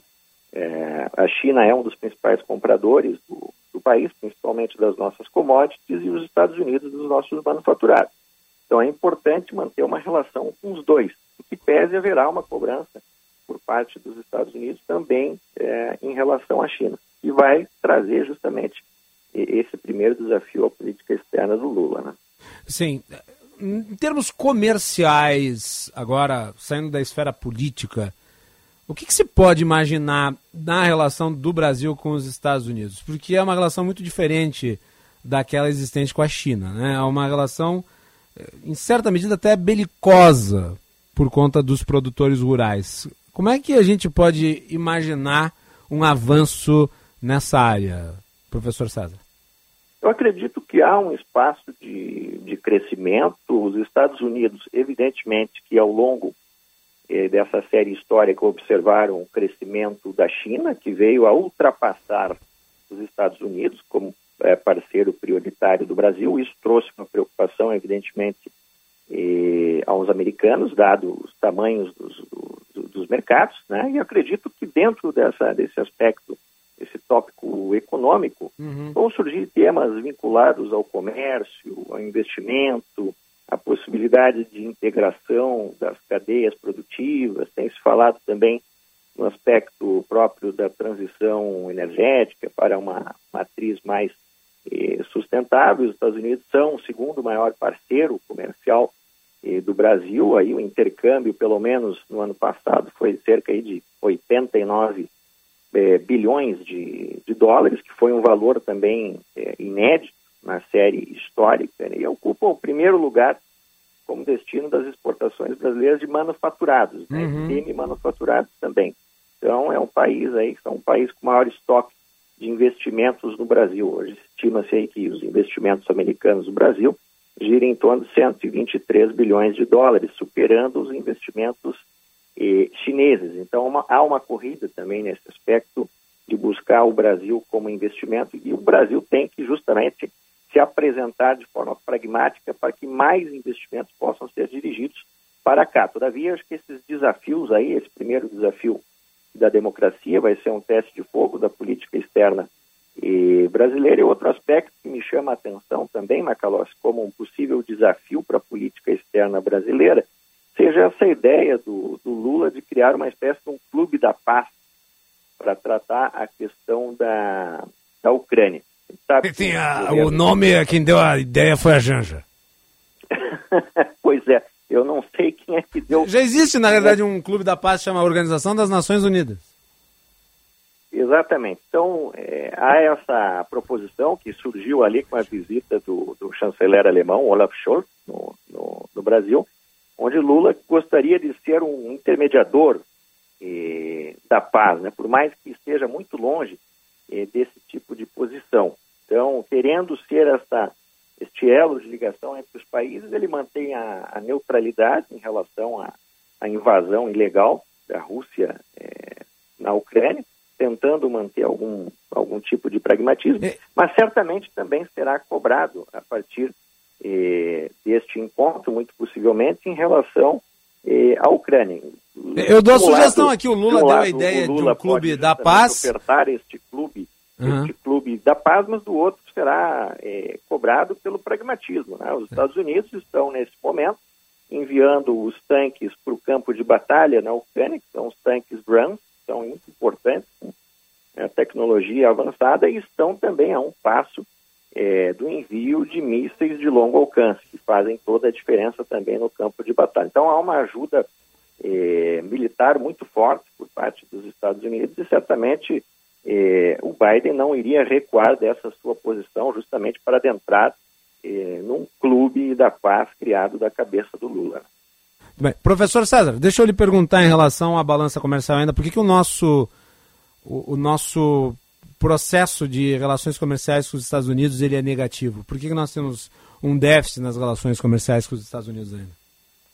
a gente tem uma relação é, histórica importante com, com os Estados Unidos o intercâmbio ele, ele é significativo, mas a gente acaba importando é, uma, um maior valor agregado em termos também de, de tecnologia. Então, por isso, certamente, é, essa diferença. Não acredito que a política externa, pelo menos de Lula, agora estaria é, voltada justamente para tentar equalizar isso. Né? Não vejo um certo pragmatismo nesse sentido, senão uma visão muito mais é, ideológico. acredito que a pauta muito importante seria justamente é, para a política externa brasileira a atração ainda de mais investimentos. Que pese a gente ter ainda um cenário incerto é, da economia brasileira, principalmente envolvendo até as instituições, agora como nós estamos observando em relação é o aspecto do, do Banco Central, então há uma certa incógnita no ar, muito provavelmente os investimentos eh, acabem se deslocando do Brasil.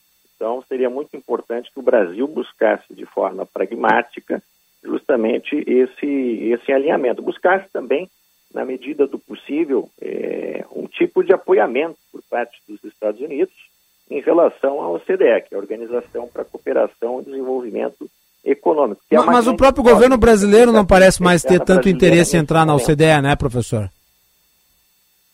Como Macalossi, não escutei. Da parte do governo brasileiro, me parece que existe restrição à entrada na OCDE. O senhor acha que, dado esse fato, né, havia uma secretaria que cuidava né, dos procedimentos para entrada na organização. Essa secretaria foi descontinuada. O senhor acha que com isso, o governo brasileiro, de alguma maneira, sinalizaria ao governo americano apoio para a entrada na OCDE?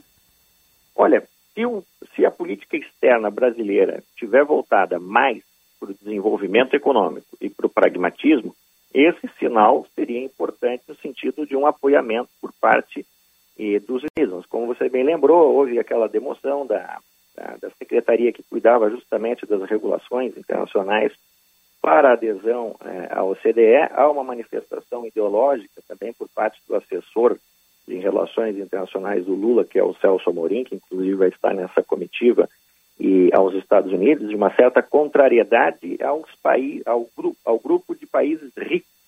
Né? Parece que a política externa brasileira é, de Lula ainda tem aquela predileção por negociar com os países mais pobres. Então há essa, essa contrariedade. Agora, seria importante em termos pragmáticos para a política externa brasileira é que se apontasse aí algum caminho possível de adesão do Brasil à OCDE. Pelo menos o Luiz Inácio Lula da Silva deixou esse, esse, essa questão incógnita na manifestação que fez quando da visita do chanceler hum. alemão Olaf Scholz, que falou ali, uma jornalista havia perguntado da adesão do Brasil à OCDE e o Lula disse que teria que ver quais seriam as regras do jogo. Então, uma manifestação completamente uma incógnita em relação à sua posição de adesão ou não à OCDE. Muito bem. Professor César Redel, agradeço aqui a análise no Bastidores do Poder, é sempre um prazer ouvi-lo. Lhe deixo com a última palavra.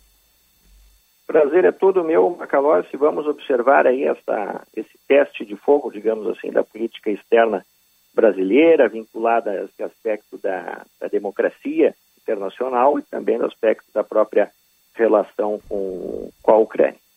Muito bem, tá então. Obrigado, professor César Redel, consultor em relações internacionais aqui no Bastidores do Poder. Bem, e continua aí a tragédia na Turquia com os mortos. Felipe Killing está em Adana e ele traz as atualizações aí do número de óbitos e dos esforços do governo turco para remediar a situação dos sobreviventes. Material pela frente, mas também de reconstrução emocional para as pessoas que viveram uma tragédia e estão sofrendo também as consequências, porque elas não sabem até quando vão ficar em lobbies de hotel, sem tomar banho, só com a roupa do corpo. É uma cidade em que o comércio está fechado, as escolas também, e pessoas que não sabem se vão continuar morando aqui, se vão ter dinheiro para comprar um outro apartamento, porque veio abaixo um apartamento e não tem seguro, em muitos casos, para terremoto. E mesmo que tivesse, não há seguradora que consegue ressarcir cidades inteiras. E alguns vilarejos foram completamente destruídos, e são vilarejos que talvez para sempre já foram varridos do mapa, Diego. Tá aí então Felipe Killing, enviado especial da Band né, para a Turquia. Está acompanhando aí essa tragédia, são mais de 19 mil mortos. Esse terremoto superou já o número de mortos na usina de Fukushima, no Japão. Né? E, e, nós, infelizmente, não temos capacidade de previsão de ocorrência de terremotos. Não existe uma tecnologia que permita detectar onde haverá um tremor de terra, independente da sua magnitude. Você tem isso sim, é mapas de risco. E aquela região ali que abrange a Turquia, a Síria, ela tem uma atividade sísmica maior e, portanto, ali traça-se né, em linhas vermelhas um nível maior de atenção, mas não se pode dizer com precisão que tal data ocorrerá uma atividade sísmica como um terremoto, ainda mais um, um terremoto desta proporção, né? que é o segundo maior na região. Lembrando que em 1999 nós tivemos um tremor que atingiu 7.4 na escala Richter. Na época, 17 mil pessoas morreram. Então, este aqui é um terremoto de uma grande proporção e, infelizmente, ainda sem uma tecnologia adequada para monitorar e daí se antecipar ao, ao, ao terremoto em si. Né? E esse é um dos, se eu não me engano, um dos mais mortíferos desse século. Um dos terremotos que mais causaram prejuízos humanos uh, na história recente da humanidade. O que se espera, uh, e o Brasil felizmente está no meio de uma placa tectônica, então não há terremotos aqui, felizmente, mas o que se espera é que haja maior tecnologia para um monitoramento mais efetivo em regiões que são densamente povoadas e que estão à mercê de terremotos. 15 e 28.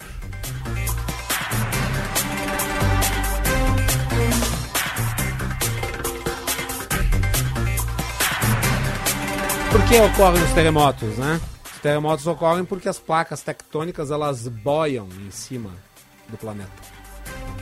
Existe uma enorme, uma espessa camada de magma e as placas tectônicas elas flutuam em cima desse magma.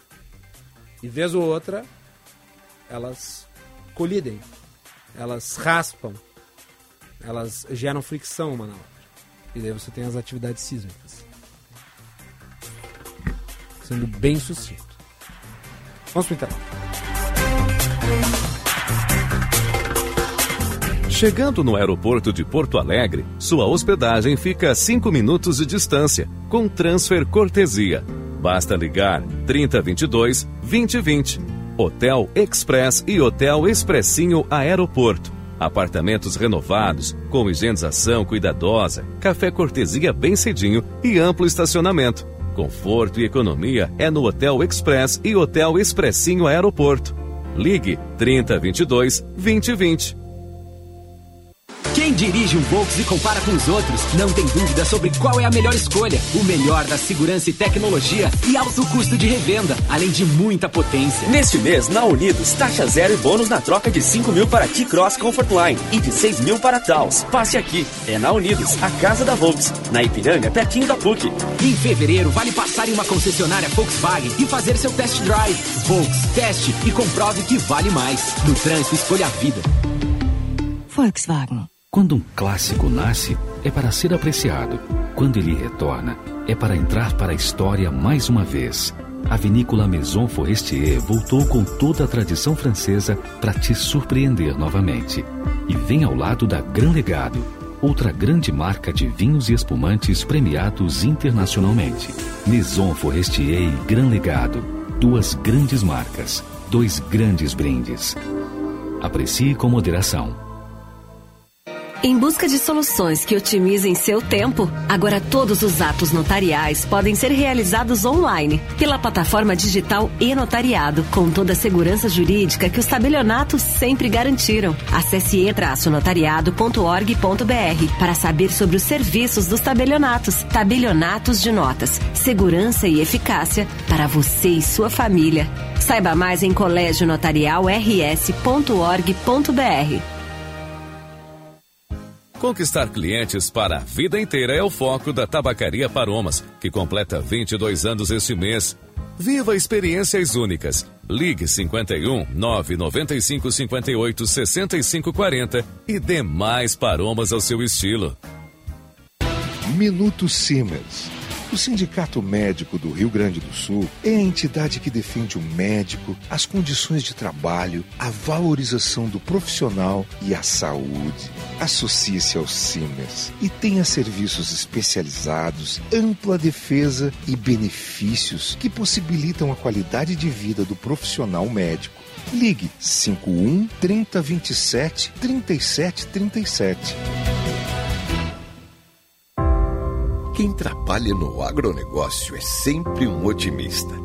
Sabe como encarar os desafios porque pensa sempre positivo. A Estara está ao lado desse agricultor que busca resultados positivos, que sabe que a tecnologia faz toda a diferença para produzir mais e com sustentabilidade, que acredita na força da parceria e faz o Brasil ser mais positivo. Positivo é fazer com a Estara. Na garagem de ofertas Chevrolet, você aproveita estas ofertas. Desconto progressivo, a partir de 15% em mão de obra e peças, conforme a idade do veículo. Troca de óleo sintético para veículos 1.0 e 1.4 aspirados por 199 reais. E ainda, alinhamento e balanceamento de rodas. Veículos leves até 2019, só três vezes de 46 reais. Consulte outras ofertas na sua concessionária ou acesse chevrolet.com.br, busque por ofertas de serviços e aproveite. No trânsito, escolha a vida.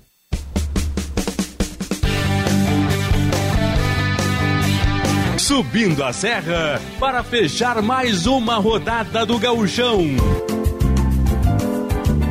A missão do tricolor é manter o 100% de aproveitamento.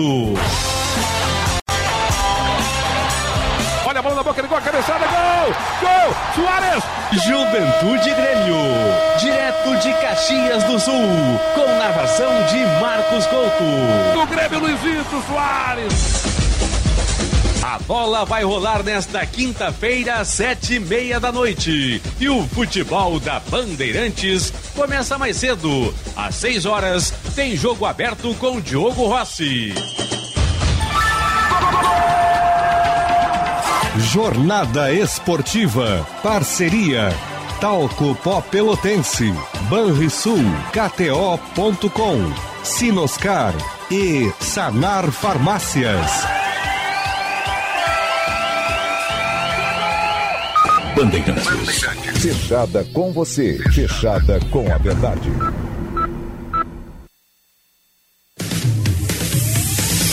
Você está ouvindo Bastidores, do, poder, na Rádio Bandeirantes. Com Guilherme Macalossi.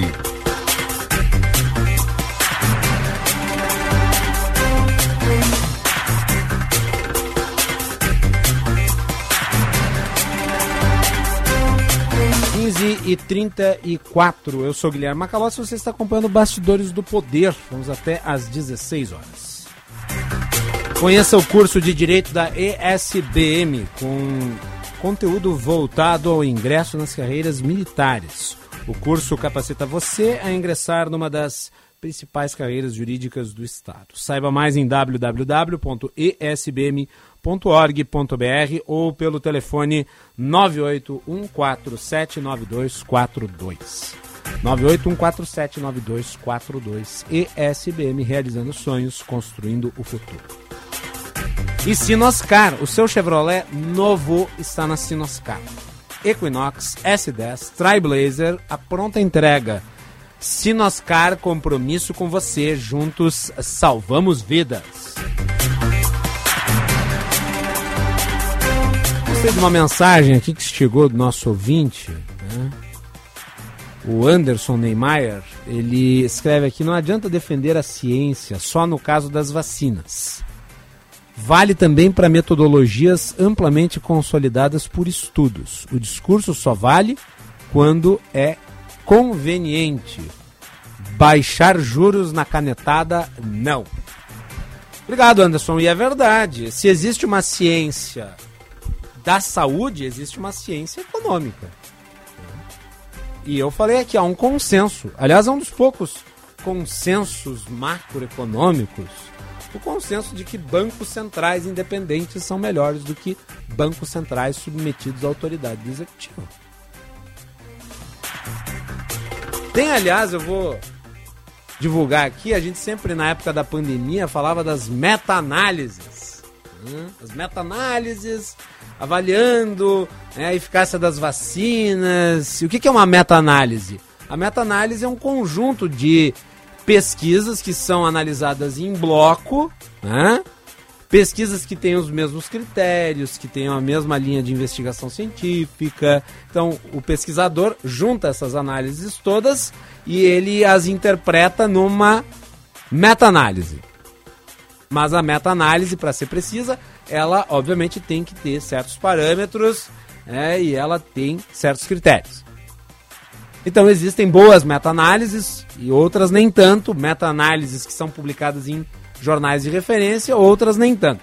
Então eu vou pegar aqui uma meta-análise sobre a eficácia de Banco Central, tá? Banco Central Independente, essa aqui, ó. Inflation and Central Bank Independence, a Meta Regression Analysis. Tá? Foi publicada no Journal of Economic Surveys. Tem mais uma. Central Bank Independence and Inflation in Transition Economies. A Comparative Meta-Analysis with Developed and Developing Economies. Então, aqui tem duas meta-análises. Essa segunda foi publicada no Western European Economics. Duas meta-análises. Mostrando que bancos centrais independentes, eles têm uma ação melhor sobre a proteção de moedas e nas políticas monetárias. Isto é ciência econômica. E me parece no Brasil o terraplanismo sanitário, né, que prescrevia, por exemplo, cloroquina, ivermectina né, e feijões mágicos, os ungüentos, os mais variados, para resolver o problema da Covid, foi substituído pela infeliz terraplanície econômica. Achando que o Estado né, tem que dar uma canetada e baixar os juros, porque assim nós vamos atingir o desenvolvimento econômico. Muda-se o terraplanismo e o atraso permanece. Vamos respeitar a ciência seja para questões sanitárias, seja para questões econômicas. Falando em pandemia, é um assunto secundário, felizmente, né? Uh, mas uh, finalmente chegou o primeiro lote das vacinas bivalentes contra a Covid. O que, que é uma vacina bivalente? É a vacina que protege contra a cepa original e contra as variantes. As vacinas que estavam à disposição, elas eram todas criadas a partir da cepa original. Mas a partir da cepa original nós tivemos outras, muitas variantes. E estas variantes fugiam à imunidade, ou elas eram mais resistentes. E esta nova vacina bivalente da Pfizer, ela protege também contra as novas variantes. Esta nova remessa de vacinas bivalentes chegou ao Rio Grande do Sul, é a primeira de uma série. O primeiro lote imunizante será aplicado em idosos, seguindo então o critério de prevalência das idades de risco, que foi a estratégia vacinal usada desde o início da pandemia. O Juan Romero traz os detalhes. Chegou ao Rio Grande do Sul o primeiro lote de vacinas bivalentes contra a Covid-19 a ser aplicada em pacientes gaúchos. As primeiras 32.400 doses do imunizante da Pfizer devem ser distribuídas já nos próximos dias para os municípios. O objetivo, segundo a Secretaria Estadual da Saúde, é de começar a imunizar idosos que vivem em instituições de longa permanência. E depois, conforme a chegada de mais lotes, a imunização já será estendida aos demais grupos prioritários. Segundo a secretária estadual da Saúde, Arita Bergman, este imunizante oferece dupla proteção a quem recebê-lo. A vacina bivalente protege contra a cepa original do Covid mais a Omicron, ou seja, ela tem dupla ação. Então é muito importante, a exemplo da vacina da gripe, que este ano tenhamos uma vacina nova e ela já estará disponível no mês de fevereiro. Além deste lote inicial, outros estão programados para 11 de fevereiro, com 226 mil doses, 18 de fevereiro, com 324 mil doses e 1 de março, com 672 mil doses a serem distribuídas. A expectativa é de que a aplicação do imunizante comece o quanto antes, como explica a secretária Arita. Esse público são em torno de 1 milhão e 100 pessoas. A vacina chegará em várias etapas. Então, até 1 de março, nós já estaremos colocando o imunizante à disposição da população nessa primeira fase da vacinação. No total, o Rio Grande do Sul tem mais de 3 milhões de pessoas pertencentes aos cinco grupos prioritários que o Ministério da Saúde elenca para a imunização com a vacina bivalente. O primeiro grande grupo é composto por pessoas acima de 70 anos, pessoas vivendo em instituições de longa permanência a partir de 12 anos, abrigados e os trabalhadores dessas instituições, além de imunocomprometidos, comunidades indígenas, ribeirinhas e quilombolas. O segundo é de pessoas entre 60 e 69 anos, seguido por gestantes e puérperas, trabalhadores da saúde e, por fim, pessoas com deficiência permanente. Quem não faz parte destes grupos prioritários para as vacinas bivalentes deve completar o esquema vacinal ainda com os imunizantes tradicionais, chamados pelas autoridades de saúde como monovalentes. Aí então vai se dar uso às vacinas bivalentes. O que a gente não pode mais permitir é que vacinas vão parar no lixo, como aconteceu com o lote de 500 mil doses recentemente. O valor dessas 500 mil doses era de 14 milhões de reais, porque não havia gente para ser vacinada. À época eu entrevistei a secretária Arita aqui no jornal Gente.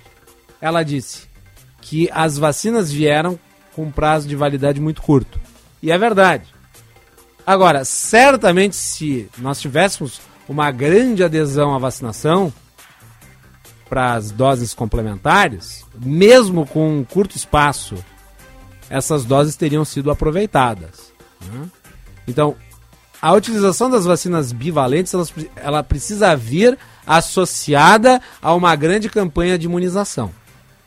E, felizmente, o governo federal parece apontar para a criação de uma grande campanha de vacinação.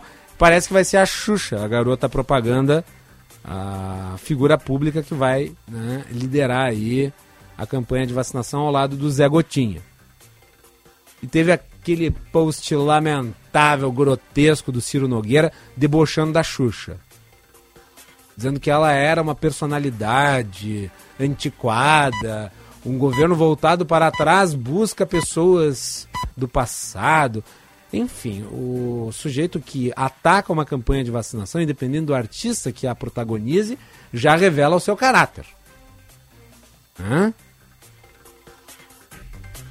Porque este senhor foi integrante de um governo que não fez campanha de vacinação.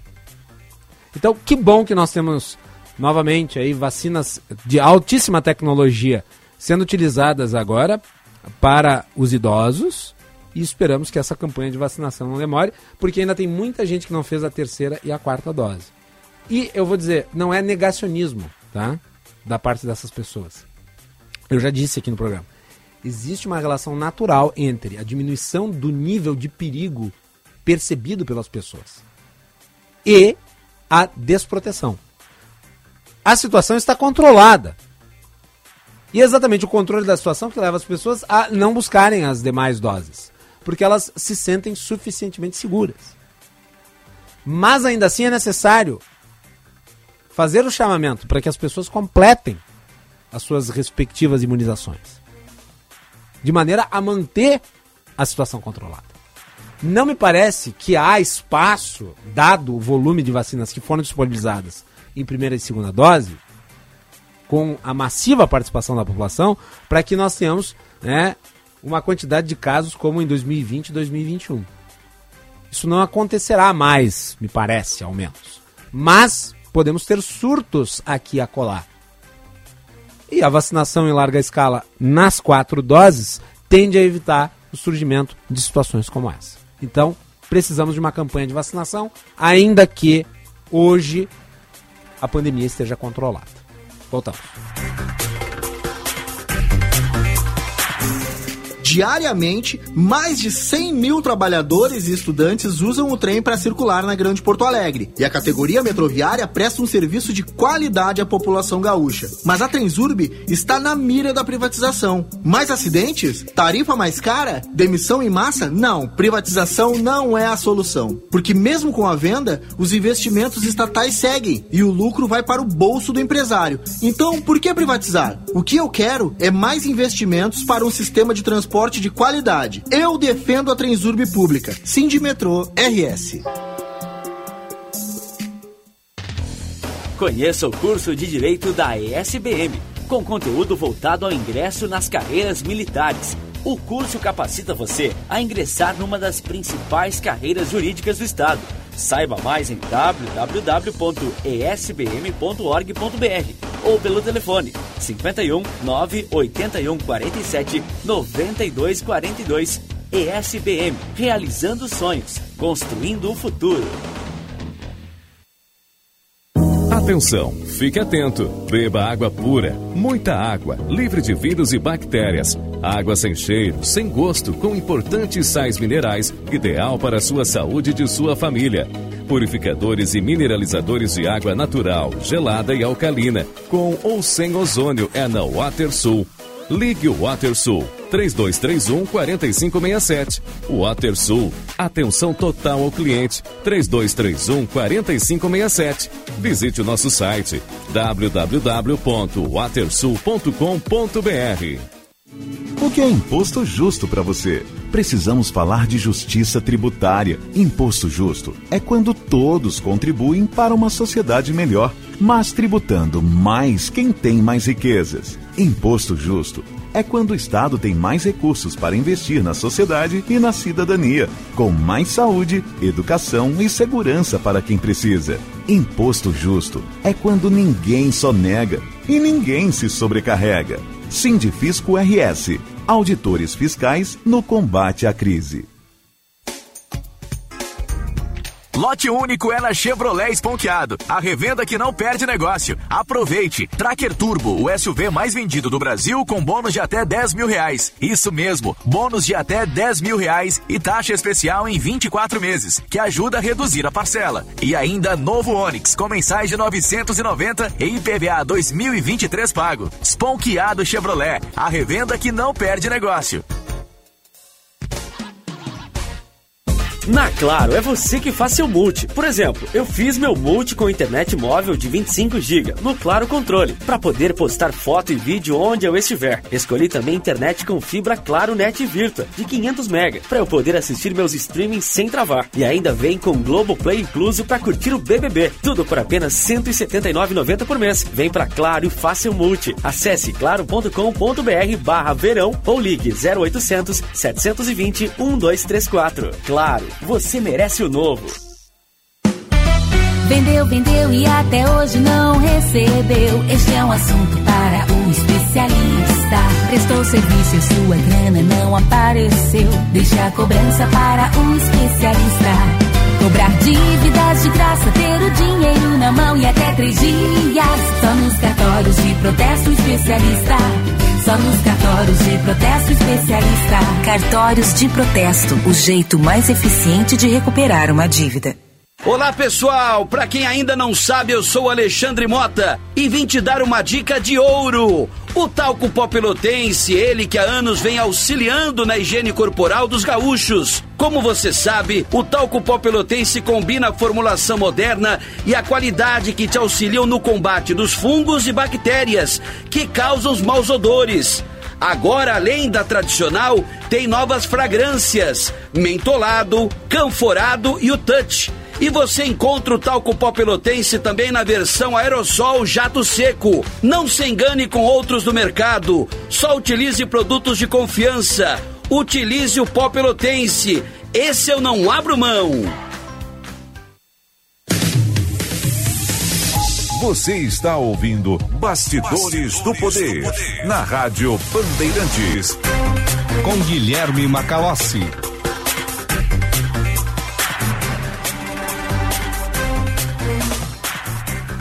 Nós tivemos uma mensagem aqui do Daniel dizendo: Boa tarde, o problema não é o artista que vai fazer a campanha, sim o dinheiro que ela vai receber. Olha, não sei, Daniel. Aparentemente a Xuxa será embaixadora da campanha e não me parece que embaixadores cobrem para fazer o trabalho. Agora, se cobrar, e é possível discutir isso, ah, se cobrar, eu acho custo-benefício favorável. O custo-benefício de você ter imagem de um artista, né, expondo a sua imagem ali, colocando ela à disposição para cativar uma parte do público que não se vacinou, eu acho que eventualmente sendo cobrado tem um custo-benefício positivo. Mas não acho que será cobrado. Porque, repito, seria uma posição de embaixador. E não é incomum que artistas se coloquem à disposição para campanhas de natureza humanitária, como é uma campanha de vacinação, de forma gratuita. Seria o mais correto, na minha opinião. Mas se cobrar, mesmo cobrando, né, acho que o custo-benefício é positivo. Vamos com a Juliana Bruni, ela tem informações do trânsito, está chegando aí na parceria Band BTN. Trânsito. Aproveite o verão para limpar a mente, mas vê se não suja a praia, viu? Assim sua energia também é sustentável. CE Grupo Equatorial, mais energia para o seu verão. Boa tarde, Macalossi, a todos Boa os tarde. bastidores do poder. Atenção para quem está nas proximidades de Novo Hamburgo, porque continuam aquelas obras que iniciaram ontem no entroncamento da BR-116 com a RS-239. E tem um trecho da RS-239 que está bem bloqueado e causando bastante retenção por ali. A melhor alternativa é pegar a BR-116 no sentido a Roselândia, em Novo Hamburgo, ou ainda no sentido à Serra. Agora a gente vai para outro lado da região metropolitana. Na BR-290 tem um caminhão acidentado, mas a Polícia Rodoviária Federal já está no local fazendo a retirada do veículo. Isso perto do entre o Aeroclube e a RS 401. Aproveite o verão para limpar a mente, mas vê se não suja a praia, viu? Assim sua energia também é sustentável. CE Grupo Equatorial, mais energia para o seu verão. Macalossi. Muito obrigado, Juliana. E atenção, fique atento, beba água pura, muita água, livre de vírus e de bactérias. Água sem cheiro, sem gosto, com importantes sais minerais, ideal para sua saúde e de sua família. Purificadores e mineralizadores de água natural, gelada e alcalina com ou sem ozônio é na WaterSul. Ligue WaterSul 32314567. Visite o nosso site www.watersul.com.br. Ontem fui assistir, é, fui com a minha namorada assistir os Banshees de Irish. Está concorrendo a nove indicações no Oscar. Excelente filme, viu? Excelente filme. Filme que te pega do ponto de vista da expectativa e te te leva a uma outra visão. Ele começa de um jeito e termina de outro. né? E se passa ali em 1922, durante a Guerra Civil Irlandesa, como pano de fundo, o conflito, né? E ali o filme ele faz uma alegoria do conflito entre né, os moradores de uma vila, principalmente entre dois moradores de uma vila que são amigos há muito tempo e de repente um deles resolve romper a amizade. E daí o outro tenta buscar o amigo de volta. né? Interpretação soberba do Colin Farrell. Soberba. Vale assistir. Um belo filme. Belo roteiro. Os diálogos são muito bem trabalhados. né? Fica como dica. É isso. Nós vamos fechando a edição de hoje do Bastidores do Poder. Obrigado, Jean Costa. Sempre um prazer. A honra é minha, Macaloche. Até a próxima. É isso. Voltamos amanhã. Beijo a todos.